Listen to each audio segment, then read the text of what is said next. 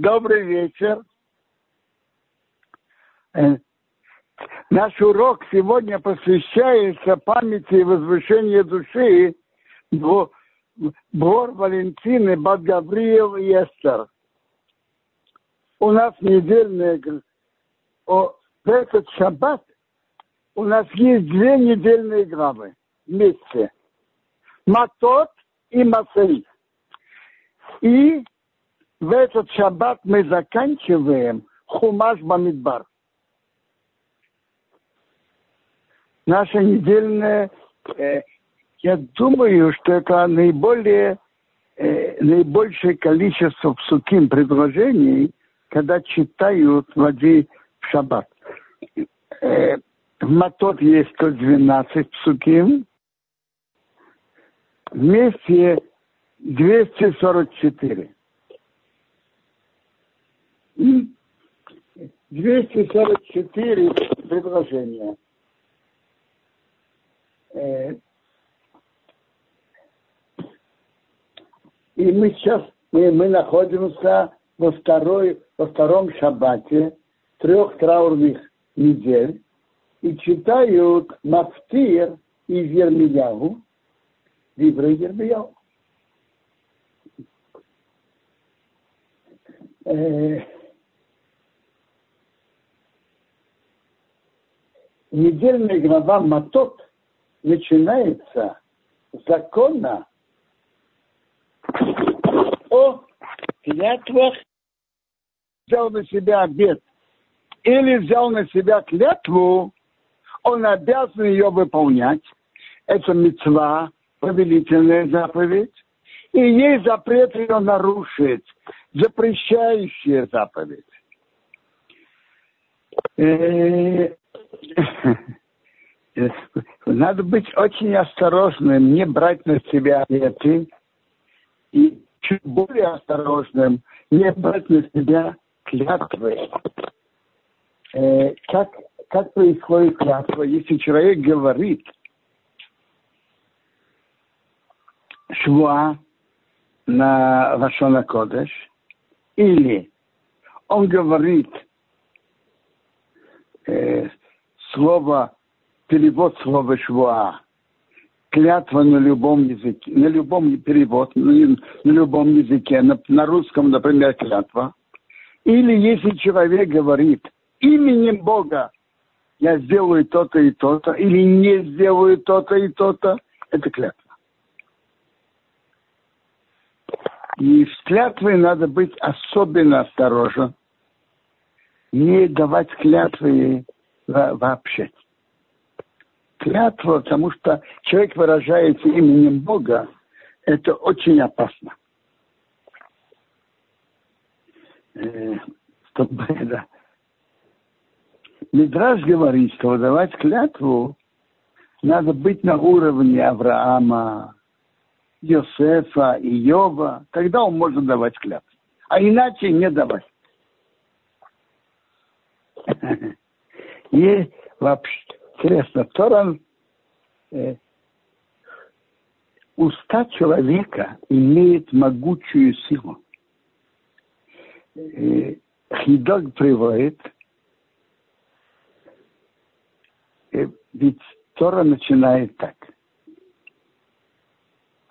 чтобы он не, не нарушил свое слово, не осквернил, буквально не осквернил свое слово, и все, что он выразил, и, и все, что вышло из его уст, чтобы он делал. Хидо говорит на это так. Если человек, не оскверняя свое слово, не нарушает его, и его уста чисты, и он выполняет все, что он говорит, так все, что он говорит, Бог выполняет. Есть интересная гема, то есть уста человека имеют могучую силу. И это во многом зависит от того, насколько человек сам уважает слова своих уст. Если то, что он говорит, он выполняет, если то, что он говорит, это верные слова, а продуманные, то его слова Бог выполняет. Есть интересная гемора. В конце главы Амадир в трактате Ктубот, и который видно ясно, что насколько человек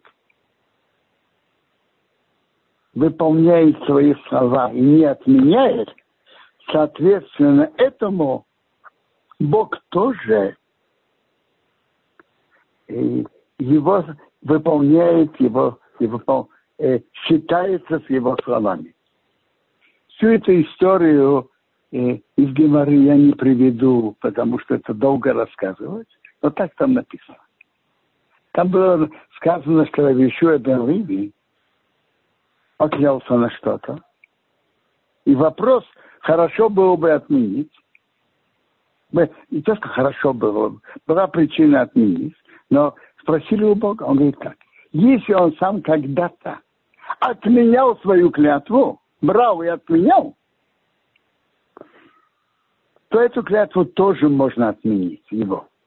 А если он никогда не отменял, такую клятву отменять не надо. Э, насчет клятв я уже сказал, что самое лучшее вообще не брать. А обеты, даже обеты на, на мецву, скажем, на здаку,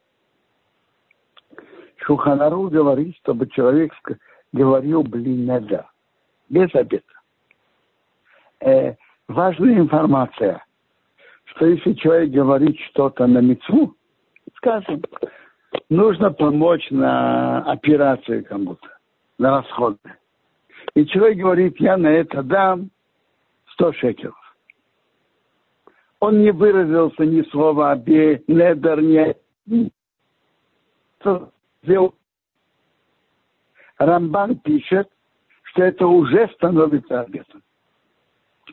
Поэтому такие действия, которые связаны с, с митцвой и заповедью, человек, чтобы это не стало обетом, и, и, нам, и надо так стараться, чтобы это не стало обетом, как пишет Шуханарух.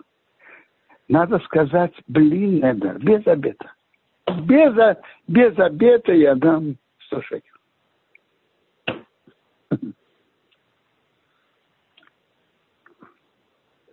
Сразу Тора написала, что отец может снять обеты своей дочки –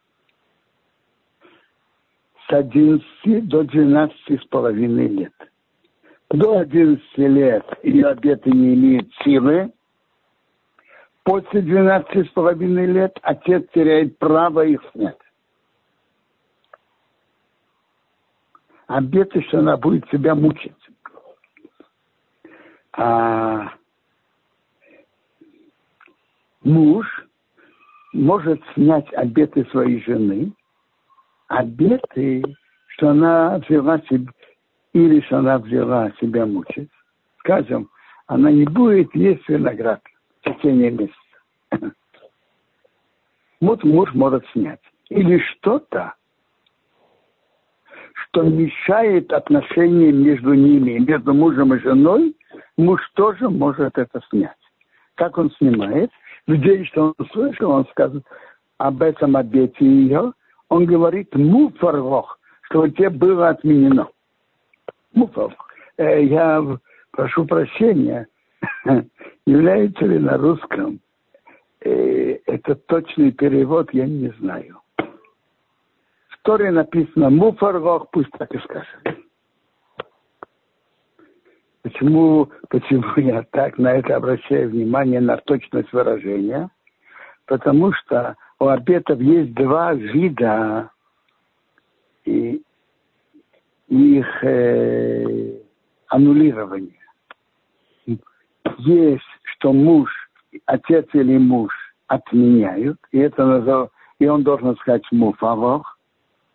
А есть, что идут к трем знатокам Торы И они аннулируют. И они говорят ей мутавах.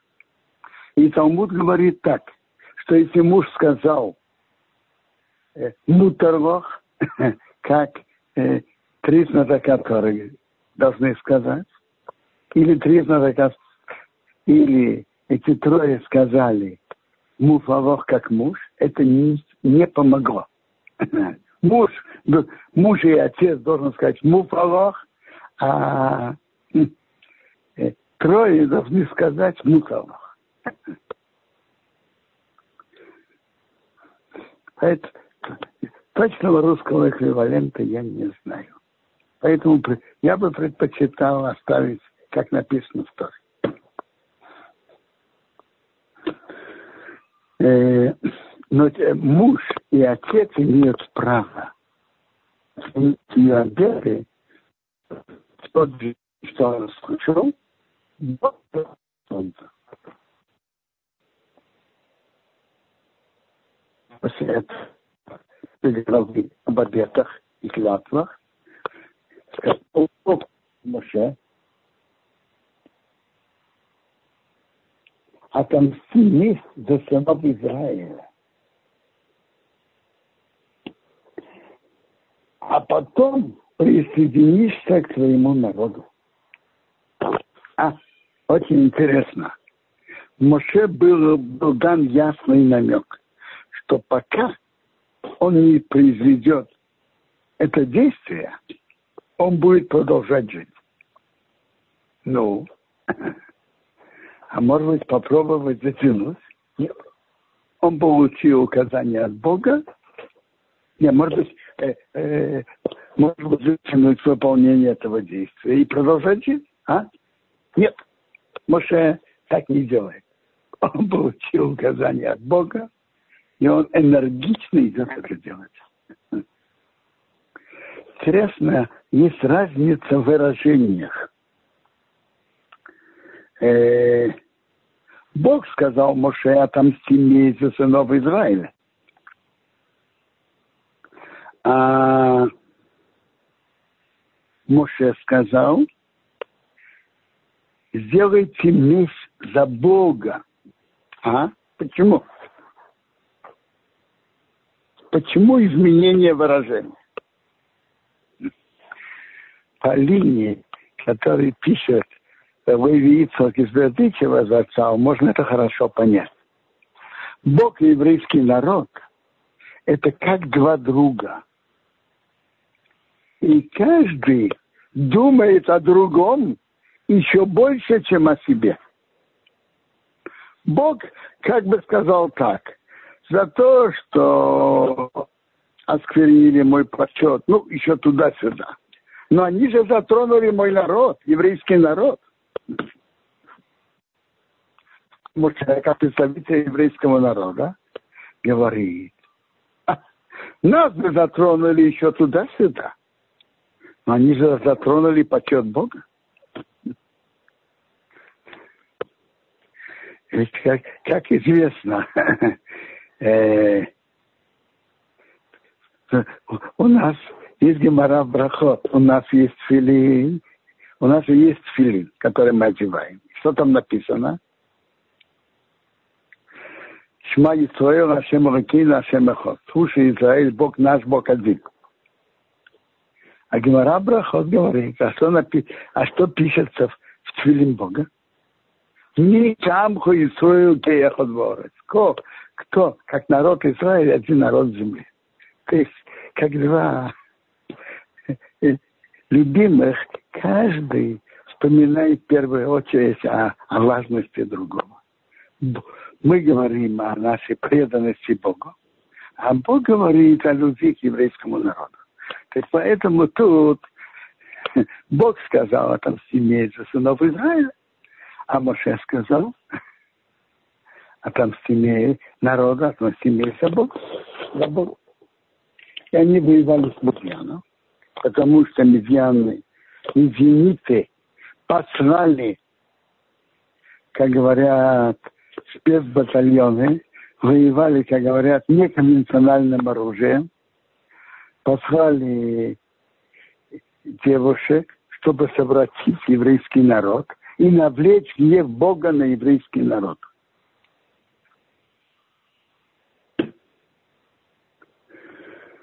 Э, поэтому Бог велел с ними воевать, и еврейский народ это сделал. Дальше в нашей голове есть интересный закон, что металлическую посуду надо окунать. Э, и есть тут намек, а может намек в самой Торе, что металлические посуды, которые мы приобретаем от неевреев, надо окунать. Именно металлические посуды. И только потом мы ими пользуемся.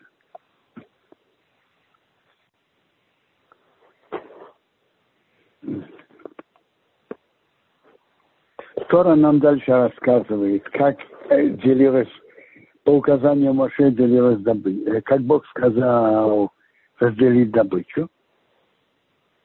Половина солдатам, которые вышли на войну, вышли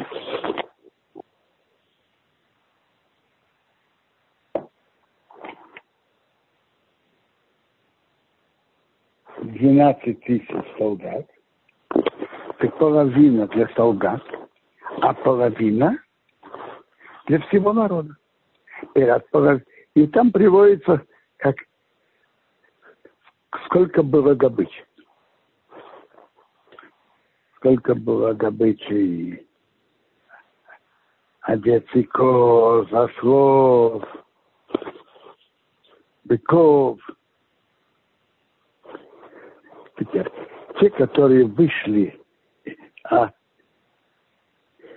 э, солдаты должны были отделить одну из пятисот для Коаним и должны были дать Авозора Коину. А здесь народ должны были отделить одну из пятидесяти и дать и левитам.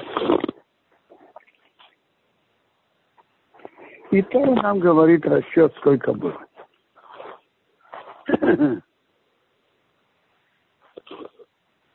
Э,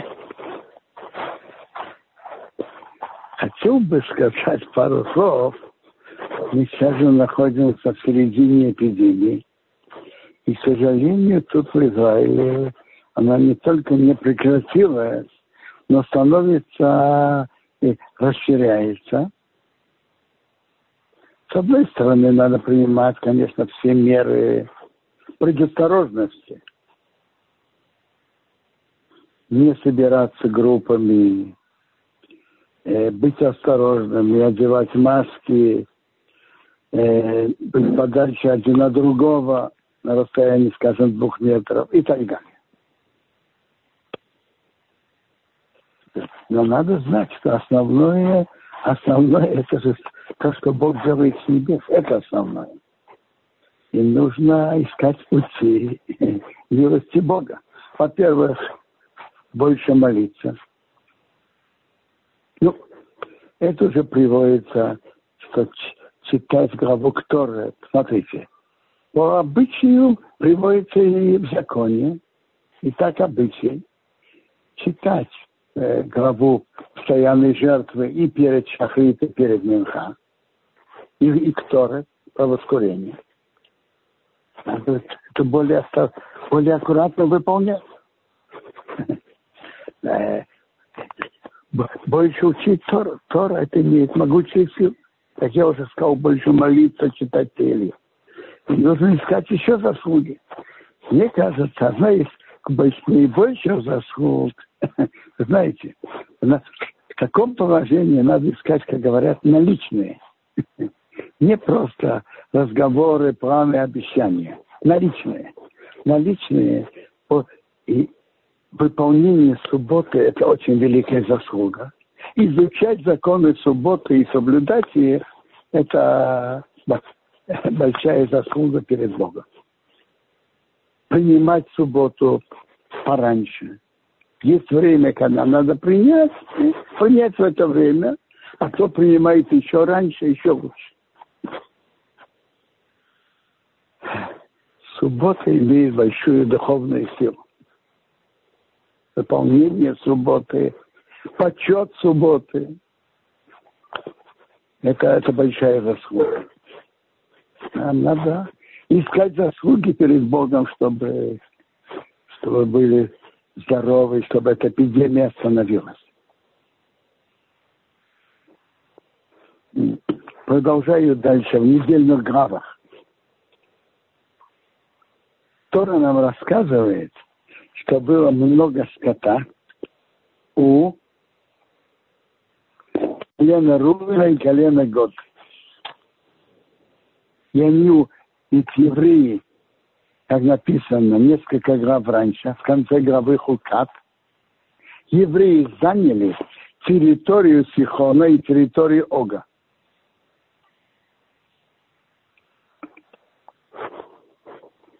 И так они подошли к Моше и сказали, между прочим, какая форма в Торе важна, как можно аккуратно читать. Тора нам начинает рассказ так. Было много скота и Рувена и года, очень много. И они увидели эти места на восточном берегу Иордана, землю Язер и землю Герат, а это хорошо для пастбища. Кто упоминается раньше? Рувен. Дальше написано, пришли сыновья Год и сыновья Рувен и сказали к Моше Розору Кейну и князям общины, упомянули эти места, что они хотели бы занять. Э, тут странно.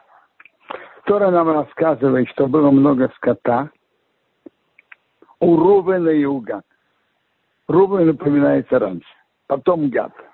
А подошли сыновья Гад и сыновья Рувена. Порядок э, другой, противоположный. Почему? Очень просто. Э, кто был старше? Рубин или Гад? Рубин. Он самый старший из всех колен. Так когда Тора описывает, у кого было скот, много скота, Тора описывает, много скота у Рувена и у. А когда Тора пишет, подошли, кто был инициатором подойти? Кто? Сыновья Гад. Колено Гад были инициаторами. Почему?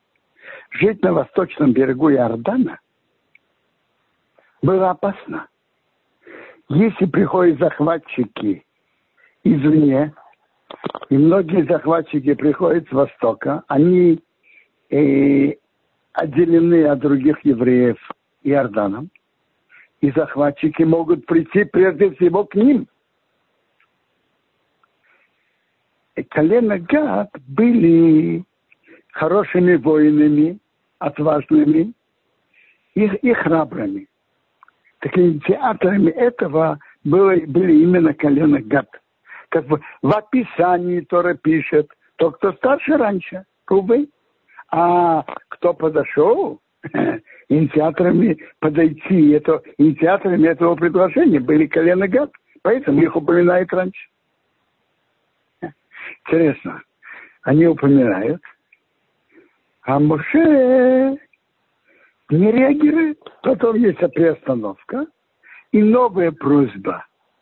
Если они сказали, если мы нашли милость, дай нам э, э, эти территории наследства, не переводи нас в.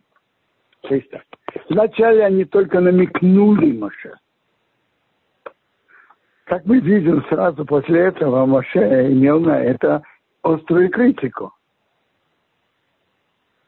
Но пока они не сказали прямо, не было причины критиковать. Моше как будто бы не понял. И он ничего не реагирует. Тогда они сказали прямым текстом.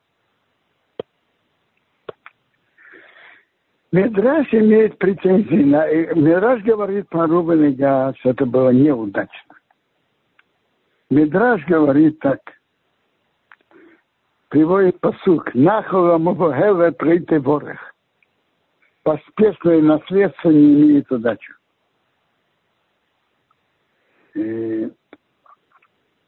Медраж говорит, они хибову это микне, любили скот, и они поселились на берегу, другом берегу Иордана, и поэтому они были изгнаны раньше.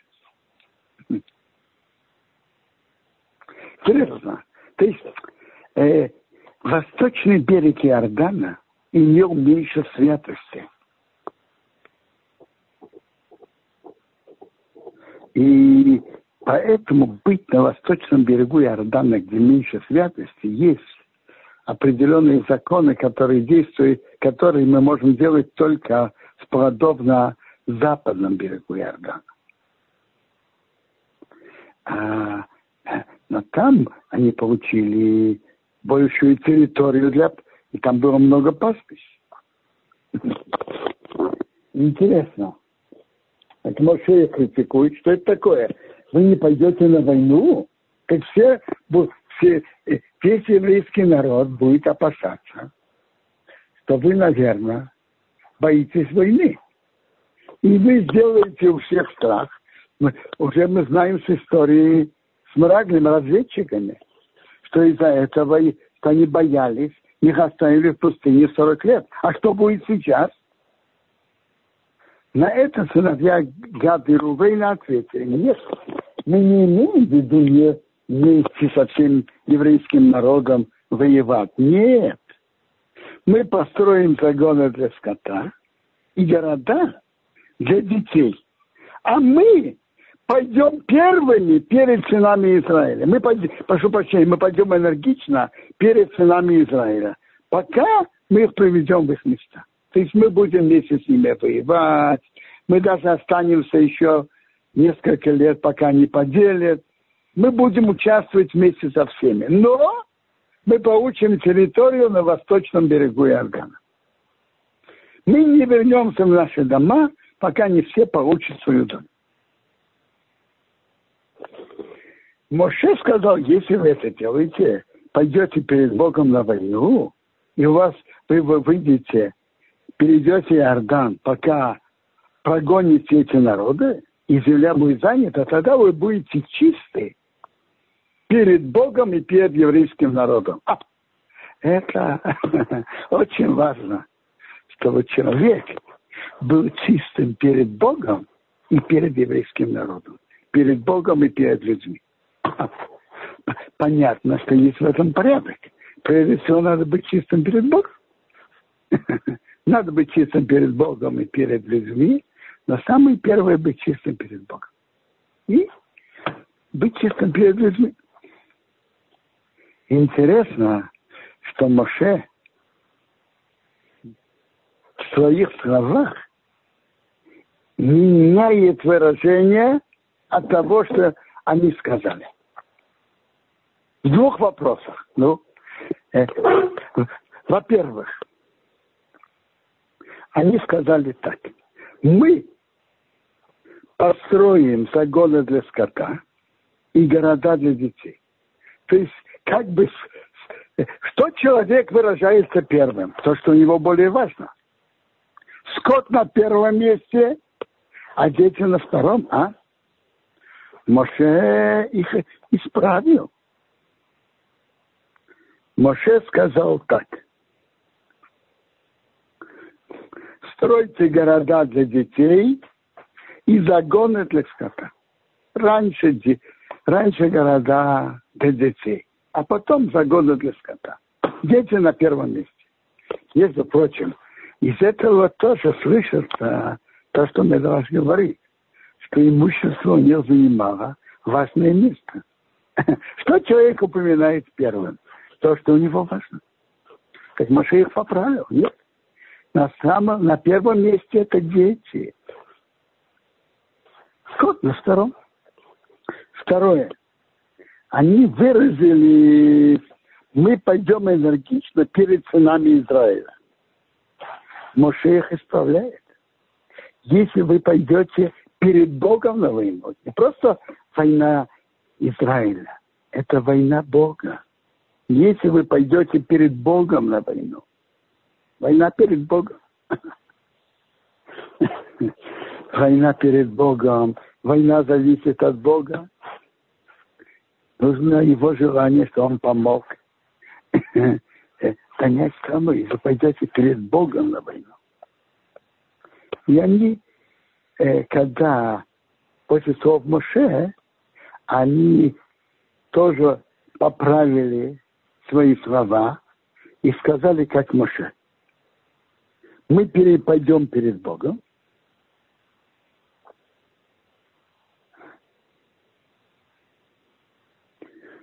И перед этим они тоже поправили. Они выразились так. Наши дети, жены и скот будут там. Кто на первом месте? Дети, жены, а потом уже скот. Имущество на... Дети и жены на первом, имущество на втором. И все-таки удачи это не было. То, что они отделились от еврейского народа, приводится что они были изгнаны первыми. Э, ассирийские завоеватели изгнали их первыми. Изгнание десяти колен шло в три этапа. Они были изгнаны, изгнаны первым этапом. Мне кажется, 8 лет между этапом и этапом.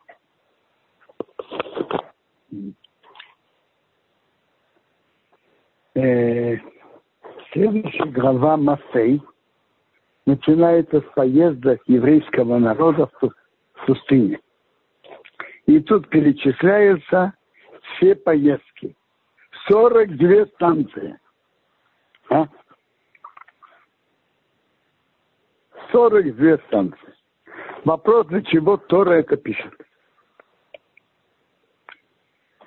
Я видел ответ на это Раши. И ответ Рамбама. Раши пишет так, э, что евреи скитались в пустыне. Можно было думать, что евреи действительно много э, все время переезжали с места на место. Нет, не совсем так. Раши делает, приводит расчет. В первом году до приговора остаться в пустыне было 14 поездок, и они ездили, ехали с воодушевлением войти в страну. Э, когда уже они шли в, в 40 году, шли в направлении страны, было 8 поездок тоже, ехали с радостью. 14 плюс 8 сколько? 22 всего 42 поездки. Сколько это остается? 42 минус 22, 20. 19 лет из них они были в таком месте Кадеш, а 19 поездок было на 19 лет. В среднем одна поездка на год. Не так страшно. Это пшатраш. Рамбам в своей книге Морен Вухим дает другой ответ. Он говорит так. Бог хочет, чтобы чудеса, что Он делал, остались в памяти и были известны еврейскому народу. Ведь Бог не делает чудеса все к, к, постоянно. Те чудеса, что Бог делал, что мы всегда остались в памяти и были известны. Он говорит так, пишет так. Чудеса очевидны тем, которые тогда жили и это видели. А что с будущими поколениями? А? Будущими поколениями, даже если будешь им рассказывать, что еврейский народ шел через пустыню, между прочим, надо знать, что сколько было евреев? 600 тысяч мужчин от 20 до 60. Наверное, тоже количество женщин. Это уже миллион двести. А сколько детей до 20?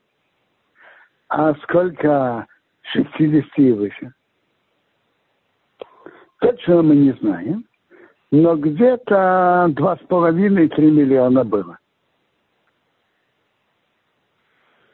Так Рамбам пишет, продолжает так, что кто-то может подумать, ну, может быть, это было такие пустыни, в которых можно сеять, можно что-то сажать, выращивать. Может быть, там были какие-то колодцы. Так Бог намеренно записал имена название этих мест. Какие имена, названия забудут, забудутся в течение лет, а какие-то а какие-то можно будет восстановить. То, что тоже интересно, что Бог оставил Синайскую пустыню в том же положении, как она была тогда. В таком же положении. Я вам скажу, э, читая слова Рамбама, я размышлял и скажу мои мысли. Во время шестидневной войны Бог так повел, что евреи заняли Синай. В ходе мирного переговора с Египтом евреи и Израиль вернул Синай. Я не вхожу в политическую сторону, э, что было, как взвешено или что не. Э, мой вопрос совсем другой. Мой вопрос, а почему Бог так повел? Как еврейский, чтобы Израиль занял Синай, а потом отдал. Почему? Читая Рамбам, я, у меня есть мысль. Бог хотел, чтобы какое-то время Синай был э, в владении еврейского народа, и чтобы многие евреи там были, и видели своими глазами, как, какая это, какая это глухая пустыня, и как невозможно там жить. Не только для двух, двух с половиной, трех миллионов. Даже для меньшего количества людей.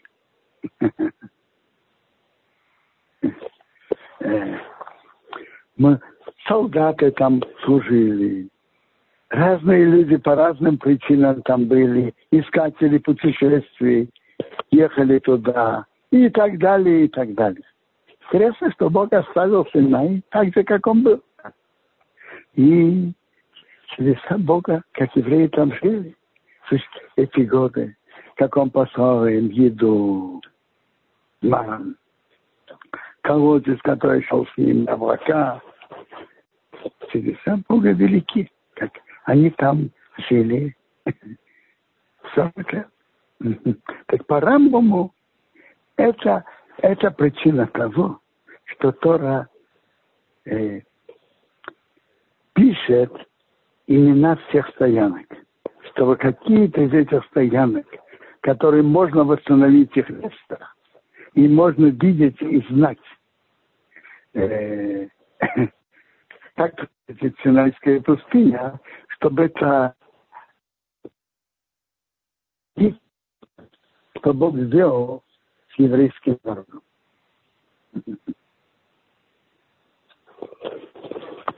В нашей главе дальше говорится о том, чтобы евреи вошли э, вошли в страну,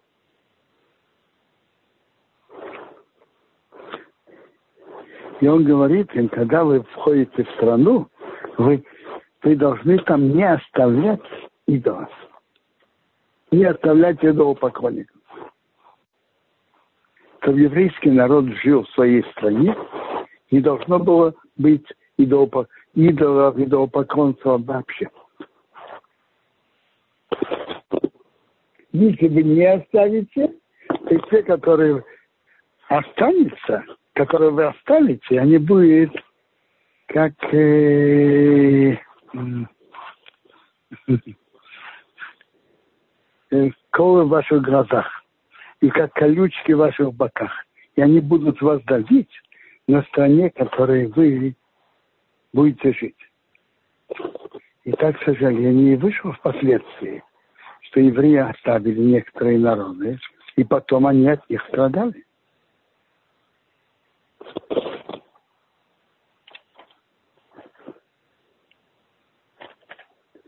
А в главе дальше говорится, не то, что говорят, а описывается границы земли Израиля, которые Бог дает вам в подарок. Так интересно. порядок границ страны это с юга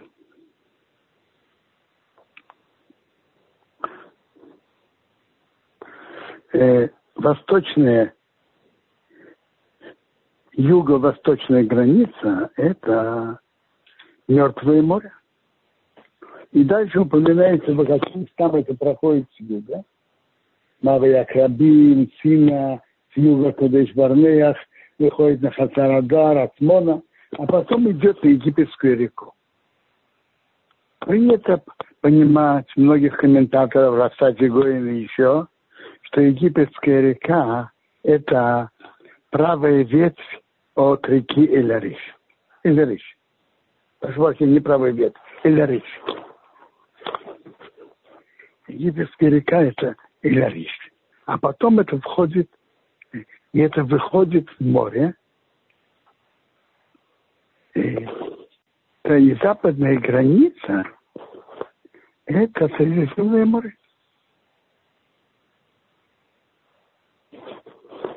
Средиземное, Средиземное море до Ораар, гора на горе.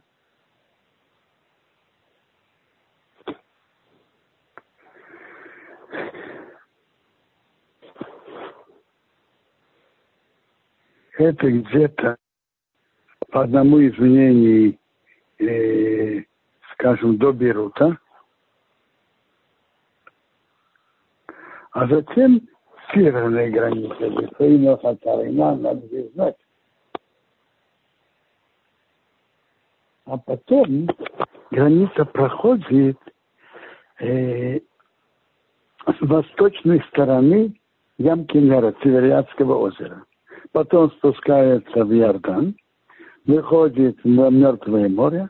Это страна, это граница э, вообще хотел только упомянуть, аллахически надо знать так.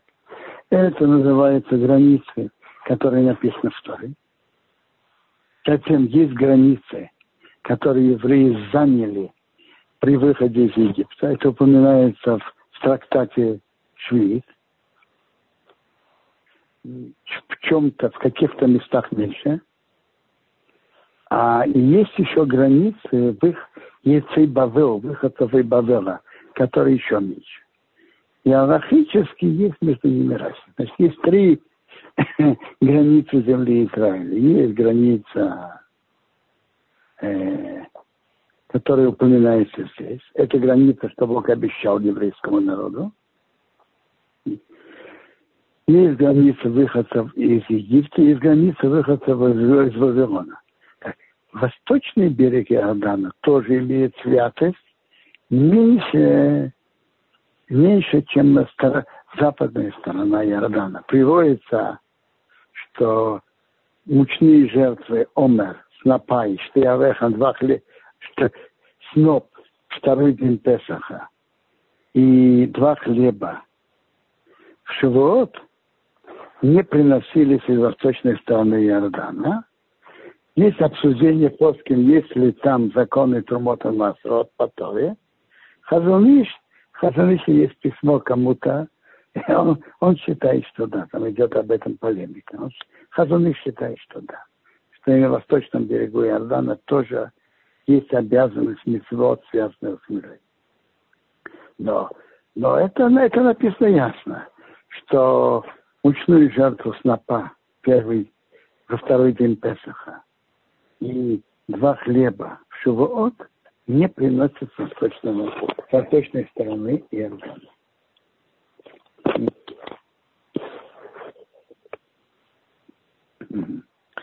И теперь напоминает тут, что Рубин год и половина колена Мнаша взяли свое наследство на восточном берегу Иордана. Интересно подошли сыновья Год и сыновья Рувена. А потом вдруг написано, что Бог дал и, коле, и половину коленам наш. Что это значит? Я видел в комментаторах, в одном из комментариев, что территория была большая, и поэтому дали, просили, кто еще хочет поселиться. И часть Манашин. Э, Рамбан уже говорит, что половина колена Манаши не имеется в виду половина 50%. маленькая часть.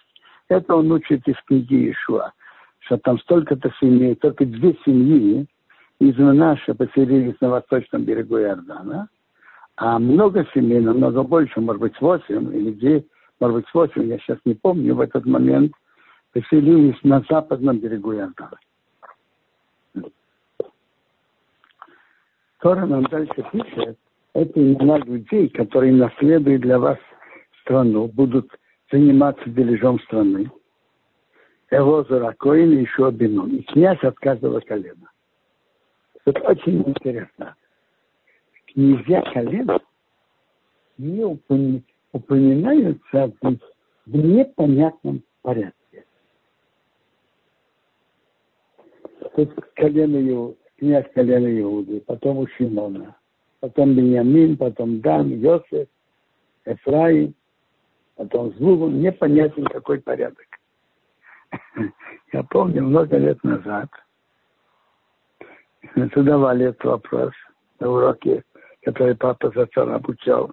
Один из его учеников, Рабавром Сионов, сказал, что может быть, что, по-видимому, это связано с формой деления страны.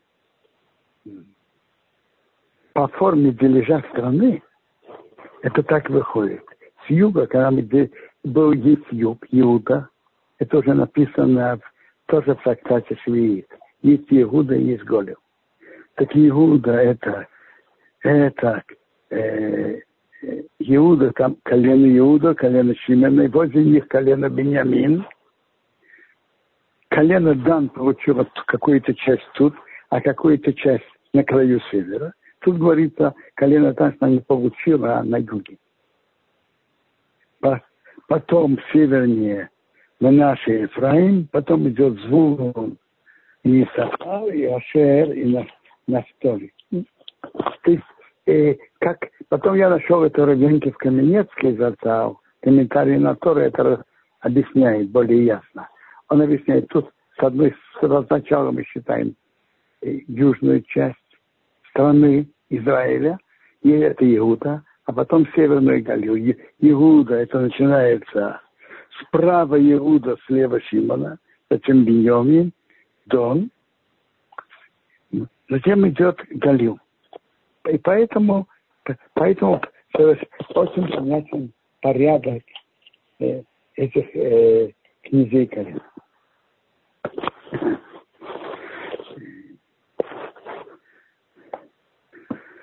Ну, может быть, какие-нибудь вопросы по недельным главам?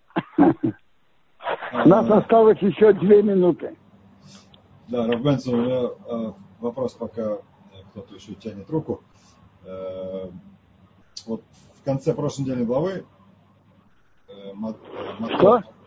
в конце недельной главы Матот, где обсуждается значит, разделение добычи во время завоеваний, и половину отдали тем солдатам, которые воевали, а половину отдали еврейскому народу, от которой Моше еще отделил 2% для левитов, да, вот. И вопрос, а, а что... Солдаты выделили одну пятисотую для Коаним, передали его за ракой. Да.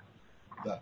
Этот вопрос, там э, получилось, что на сказать, та половина добычи, которая пошла всему еврейскому народу, ее количество, оно, ну, как сказать, мизерное по сравнению с количеством еврейского народа. Как это потом это разделилось как-то между семьями или как? Как они это разделили? Дорогой больше, я не, я не встретил, кто-то говорил об этом. Смотрите, любой предмет имеет какую-то, имеет свою ценность. Если попадается, я не знаю, овца, там на 20 человек, то я не знаю, как они, как они между собой делятся. На 20, на 30 не делятся. И, между прочим, овца как раз не на 20, это, по-моему, 375 тысяч, а их было 601. Допустим, на двоих. И даже чуть, чуть больше, чем половина каждого потом. И там быки, осы. Я думаю, Это проблема решаемая, как разделить. По ценности. Кто-то, а, наверное, кто-то кто-то получает по договору сам предмет, а кто-то мне дает, получает за это какую-то компенсацию от других предметов или денежную компенсацию, или другие предметы, как они между собой договорились.